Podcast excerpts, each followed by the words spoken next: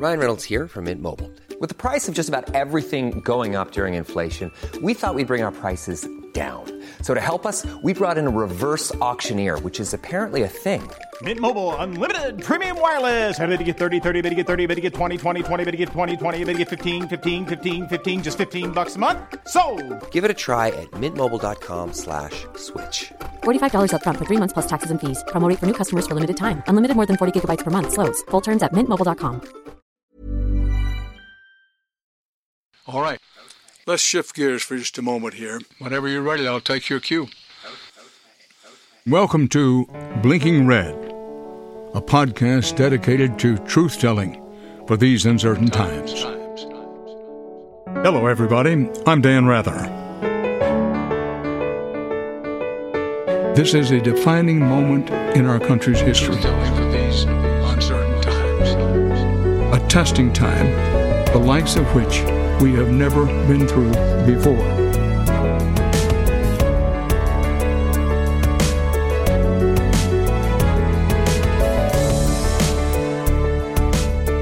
Blinking Red, Episode 3, a podcast dedicated to trying to understand, as best we can, these turbulent, dangerous times.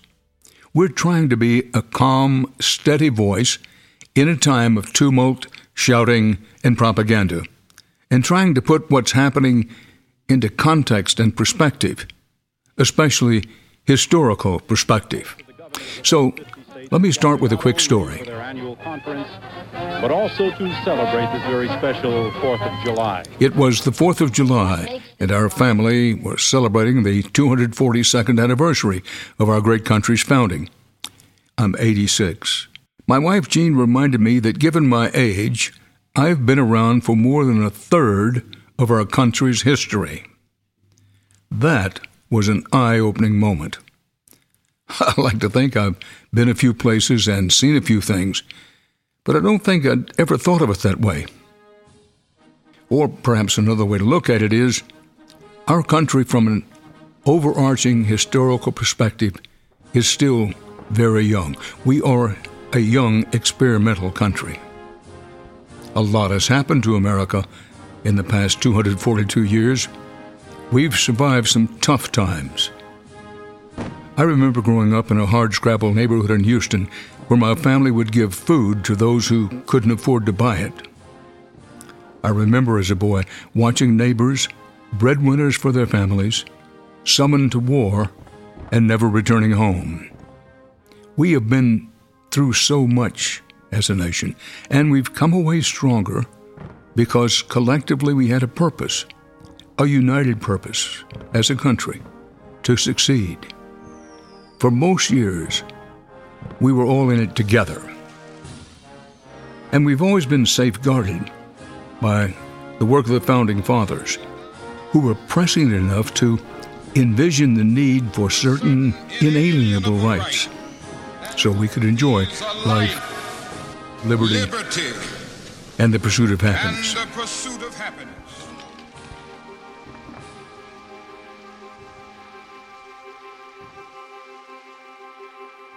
Among those rights, guaranteed by the First Amendment to the Constitution, is freedom of the press. And that's a topic I want to talk to you about today.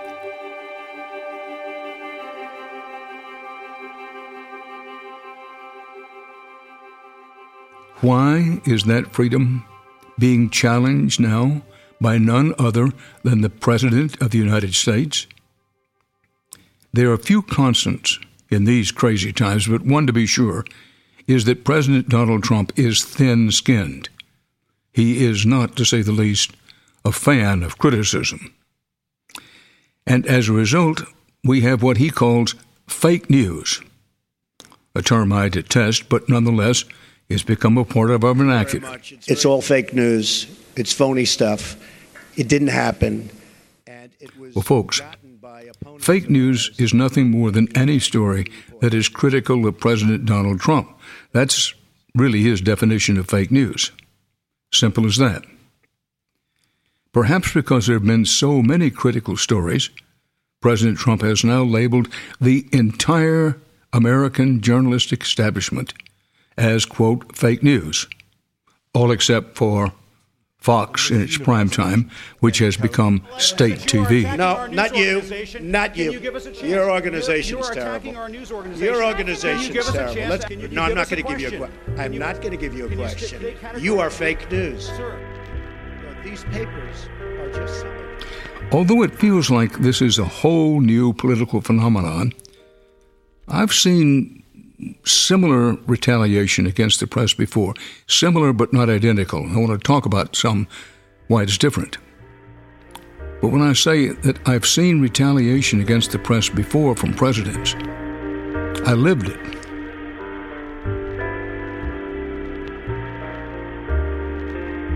In 1972, I was witness to the unraveling of the vast criminal conspiracy known as Watergate a conspiracy led by the President of the United States himself.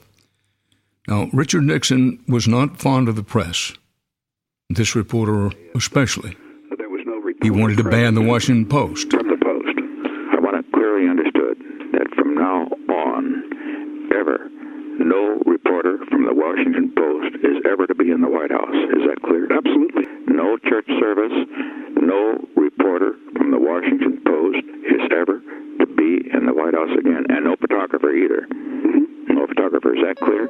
Yes, sir. None ever to be. In. The Nixon administration went behind the back of this reporter to try to get me taken off the White House beat. Fortunately, my boss, Bill Small, didn't even tell me about it until a long while later. Well, I'm glad we don't take the vote of this room, we say. By this time, in Houston, it was my hometown, President Nixon was beginning to get cornered by the facts. It was designed to be not a news conference. It was designed to be a political rally in support of the president. And in that atmosphere, you saw when I first got up, there were some cheers, but there were a lot of boos. Thank you, Mr. President. Dan Rather with CBS News. President, President, are you running for something? I was thinking at the time, know, don't let him throw you off. And that's when I said what I did. No, sir, Mr. President, are you? Uh, uh, Mr. President. What I meant was, let me get on with my question. That's what I'm here to do. I think it's fair to say it was some hell to pay after that. My only regret about that whole thing is that everybody remembers that exchange well, I wish they'd remember the question I asked. How can the House meet its constitutional responsibilities while you, the person under investigation, are allowed to limit their access to potential evidence? And the question well, Mr. Rather, was an important question. I am suggesting that the House follow the Constitution. If they do, I will. In the end, President Nixon could not reconcile what he had been telling people had happened with what the special prosecutor was developing in the way of facts and first person eyewitness testimony, and that's what led to his resignation. Nixon was not the first president of the television age, not the first to recognize television's power as a presidential tool for persuasion. John Kennedy was. But Nixon was the first to fully recognize and employ television as a political weapon a couple of his lieutenants, H.R. Bob Haldeman, an advertising executive, and a young aide named Roger Ailes, who later launched Fox News, were instrumental in packaging Nixon for television, both during his campaign and when he was president. They always wanted to place him, whenever possible, in controlled environments with hand selected crowds and they certainly sought to have him duck and cover with the press, which is to say, keep the press's head down, keep the press at arm's length, attack the press when necessary. But I do want to point out there's some difference between this Nixon period, including Watergate, and the Trump era. First of all, while President Nixon did not like the press, he actually hated the press. And he frequently had his surrogates, including his Vice President Spiro Agnew, attack the press. President Nixon himself was very careful about out of his mouth saying anything that directly attacked the press, particularly he avoided attacking the press as an institution, which President Trump does regularly. Secondly, when we talk about widespread crime in the whole Watergate business, in that era, the Nixon era, these were crimes Americans were committing against Americans.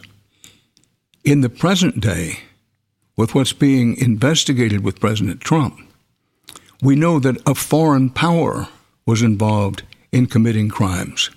And the question is whether the president or anyone around him are involved in those crimes. That's a big difference when you think about it. But you know, in both eras, in all eras, our job as journalists is always to do the reporting and ask the tough questions. It is the role of a free press, a truly independent press, to be aggressive. The very definition of news is what people need to know that someone somewhere, usually some powerful people, don't want them to know. That's news. All the rest is mostly just advertising and propaganda.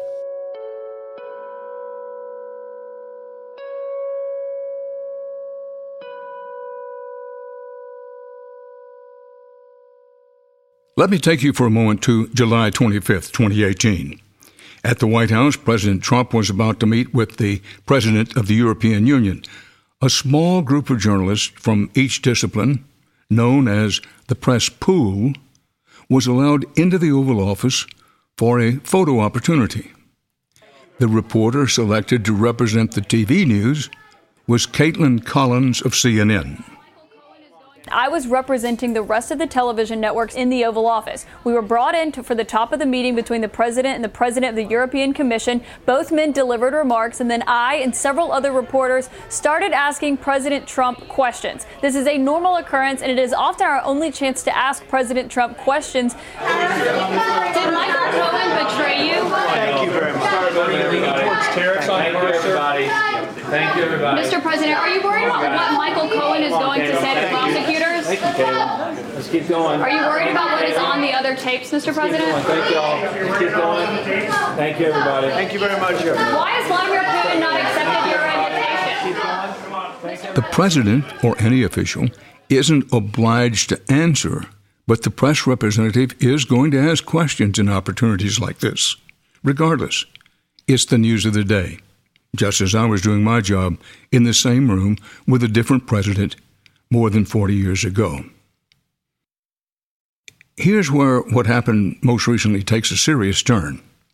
Later that day, July 25, 2018, Collins was told she was being disinvited to an event that afternoon because her questions were considered, quote, disrespectful. Press Secretary Sarah Sanders told me that I would not be invited to an open press event here in the Rose Garden moments later at the White House because they thought the questions that I posed to President Trump were inappropriate and inappropriate for that venue. Because of that, the White House blocked me from going to an open press event here at the White House that all reporters are allowed to go because they did not like the questions that I asked President Trump about the news of the day. The fact that this administration could even define disrespectful is open to debate. Banning one reporter from one event may seem like a small thing, may seem like, well, it's just one more slight. But taken in the full context, it's an important indicator of where we are and in what directions we're headed.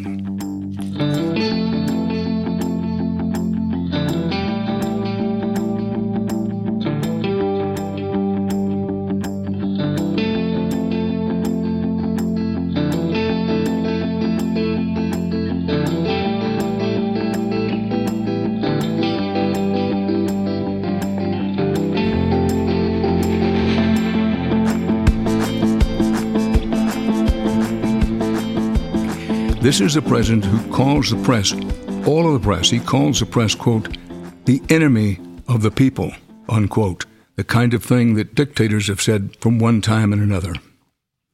The president also calls the press, quote, dishonest. And he's the one who popularized the term fake news. But they can make anything bad because they are the fake fake, disgusting news. Now, up to a point, at least up to a point, the constant drumbeat of press bashing is working.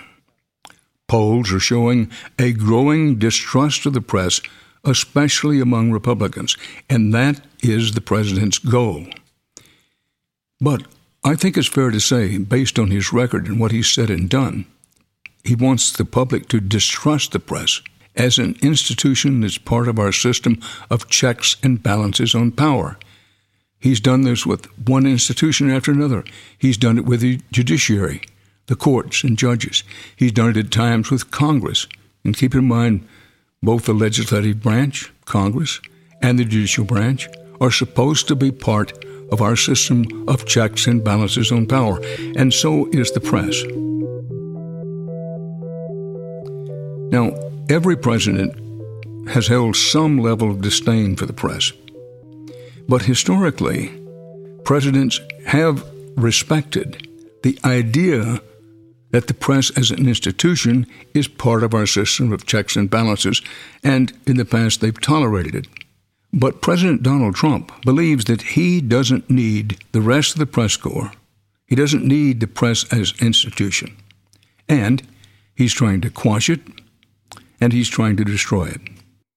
The Washington Post is reporting that President Trump has talked privately of banning reporters as punishment for the way they ask questions, not just the questions themselves, but the way they ask the question.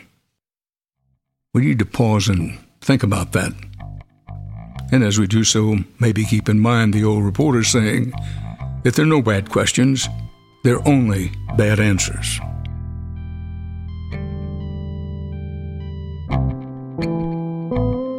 After the Watergate crimes of the 1970s and the film All the President's Men, interest in journalism surged.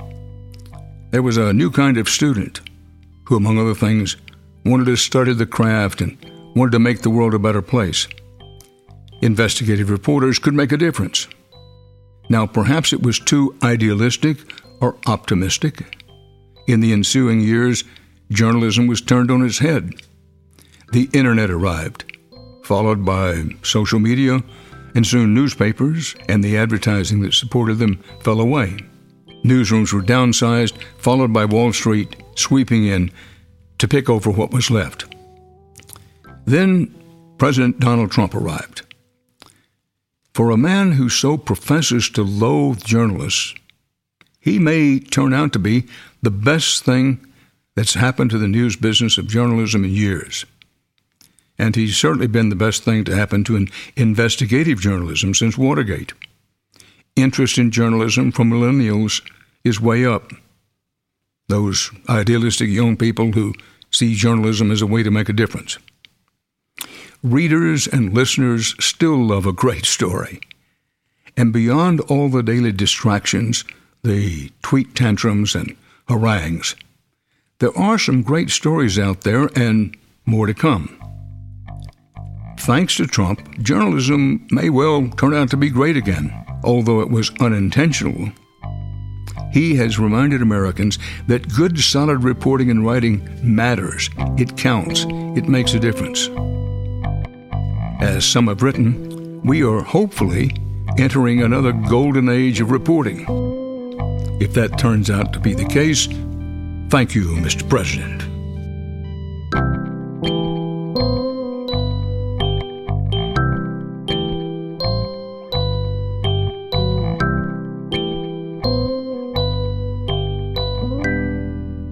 You know, there's so much division in our country now that there's a feeling around that we, we Americans, can't trust one another.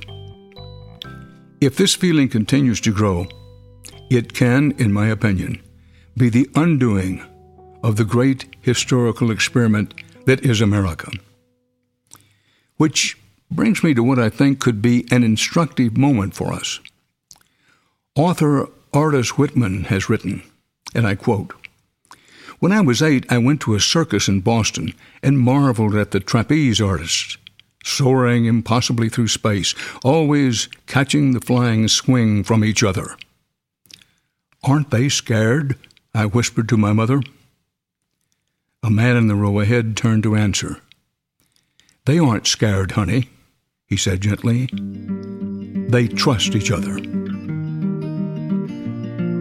That's from Ardis Whitman's book, The Courage of Trust.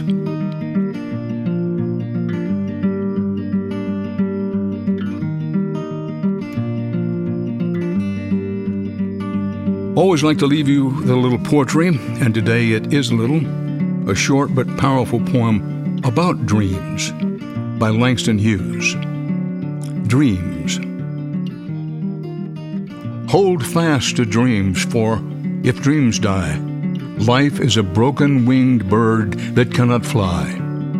Hold fast to dreams, for when dreams go, life is a barren field frozen with snow.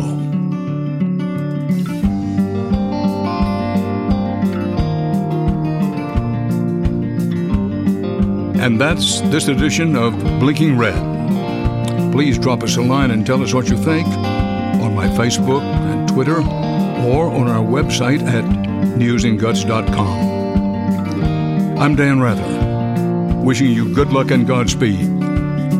Stay steady.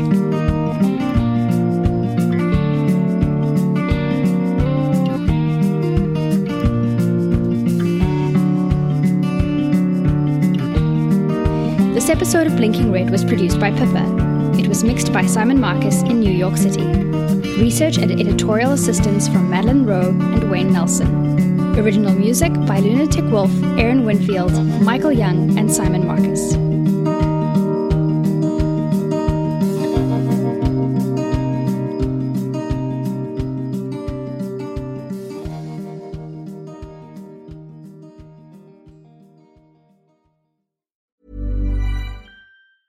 Planning for your next trip? Elevate your travel style with Quince. Quince has all the jet setting essentials you'll want for your next getaway, like European linen, premium luggage options, buttery soft Italian leather bags, and so much more. And is all priced at 50 to 80% less than similar brands. Plus, Quince only works with factories that use safe and ethical manufacturing practices. Pack your bags with high-quality essentials you'll be wearing for vacations to come with Quince. Go to quince.com/pack for free shipping and 365-day returns.